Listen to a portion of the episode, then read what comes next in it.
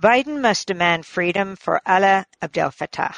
Biden debe exigir la liberación del activista egipcio-británico Alaa Abd El-Fattah, Amy Goodman y Denis Moynihan desde el Cairo, Egipto. There are dictators in the world who wield absolute power. Then there are US senators. En el mundo hay dictadores que ejercen el poder absoluto y luego están los senadores estadounidenses. Muy pocas personas comprenden el poder que tienen estos 100 individuos del país más poderoso del mundo. De hecho, un solo senador puede bloquear de manera efectiva cualquier legislación. No necesitan dar ninguna razón para ello y a menudo lo hacen en secreto. El presidente Joe Biden, que fue senador durante 36 años, lo sabe muy bien y también es consciente de que necesita el voto de todos los senadores demócratas para aprobar asignaciones de fondos de importancia crítica en la recta final del actual periodo legislativo y antes de que se produzca la renovación del Congreso. El senador demócrata del estado de Vermont, Patrick Leahy, el senador que actualmente lleva más tiempo en la Cámara, se retira el 2 de enero después de 48 años de servicio. Leahy ha sido un acérrimo defensor de los derechos humanos y autor de la llamada Ley Leahy, una legislación que prohíbe al gobierno de Estados Unidos proporcionar ayuda a regímenes que cometen violaciones de los derechos humanos. El senador Leahy o cualquiera de sus colegas podrían ser artífices de una decisión trascendental en el tramo final de este periodo legislativo y salvar vidas al bloquear cualquier proyecto de ley que apoye a gobiernos que violan los derechos humanos. Por ejemplo, Egipto. El actual presidente autoritario de Egipto, Abdel Fattah el-Sisi, que cuenta con el respaldo de Estados Unidos, asumió el poder después de un golpe de estado militar ocurrido en 2013. En esta gran ciudad capital de 20 millones de habitantes, la imagen del dictador aparece en fachadas de edificios y postes de luz, así como también en todos los medios de comunicación que están efectivamente controlados por el Estado. Aunque la cifra real se desconoce, se estima que más de 60.000 presos políticos permanecen encarcelados en Egipto en condiciones deplorables. El destacado escritor, tecnólogo y activista egipcio-británico Alaa Abd El-Fattah es uno de ellos. Alaa fue una figura prominente del levantamiento popular de 2011 conocido como la Primavera Árabe, que provocó la caída de Hosni Mubarak, el anterior dictador respaldado por Estados Unidos que gobernó el país durante 30 años. Sin embargo, Alaa ha estado en prisión durante la mayor parte de la última década. Su caso logró obtener repercusión mundial cuando Egipto fue la sede de la Conferencia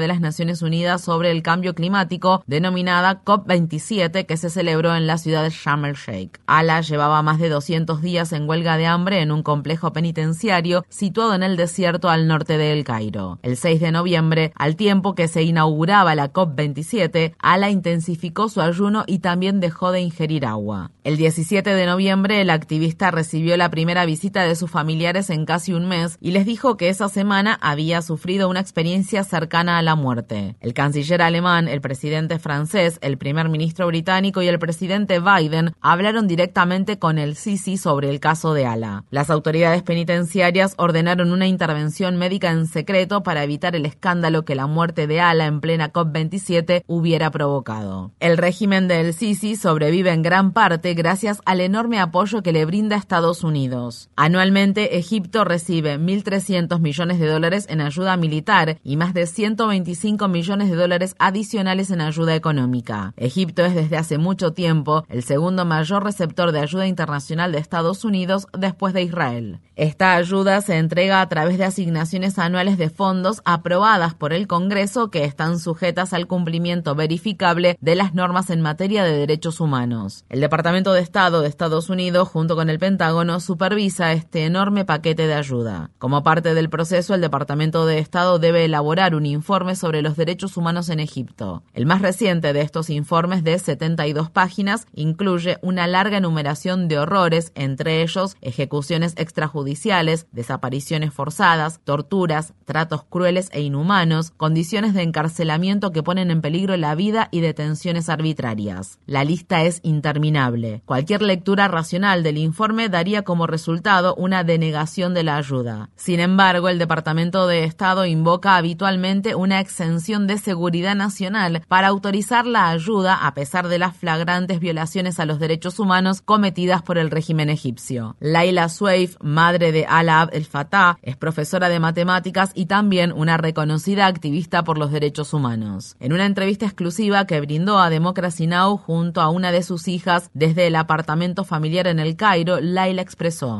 "You train their police officers. You train their army officers." Estados Unidos entrena a los oficiales de policía egipcios y a los oficiales del ejército egipcio. Toda esta operación es una operación estadounidense. Los helicópteros que usan para rastrear a la gente en el desierto también son de Estados Unidos.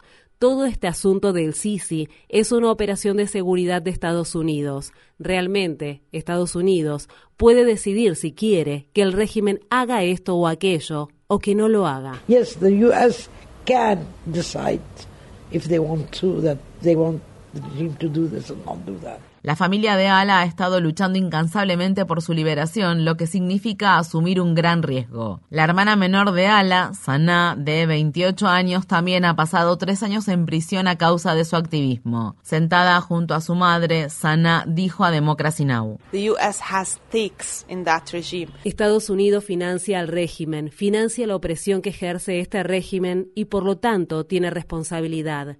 No estamos hablando solo de influencia, como si Estados Unidos no fuera una parte interesada. Estados Unidos es parte de todo esto, una gran parte de esto. El gobierno estadounidense envía $1.300 millones en ayuda militar a Egipto cada año. En una fotografía tomada durante la COP27, el presidente Biden aparece riéndose junto al dictador egipcio. El Sisi también ha sido invitado a la cumbre de líderes de Estados Unidos y África que se celebrará el próximo mes en la Casa Blanca. Según se informa, al igual que cualquier autócrata alineado con Occidente que busca legitimidad, el Sisi intenta tener una reunión cara a cara con Biden. El presidente Biden debería dirigir todos sus esfuerzos a lograr la liberación inmediata de Alaa Abd El-Fattah y de muchos otros presos políticos egipcios antes de concederle a el Sisi una reunión privada en la Casa Blanca. Mientras tanto, como broche de oro de su trayectoria, el senador Patrick Leahy debería bloquear, con el acompañamiento de otros senadores, la asignación y envío de más ayuda militar a Egipto hasta que Alaa sea liberado.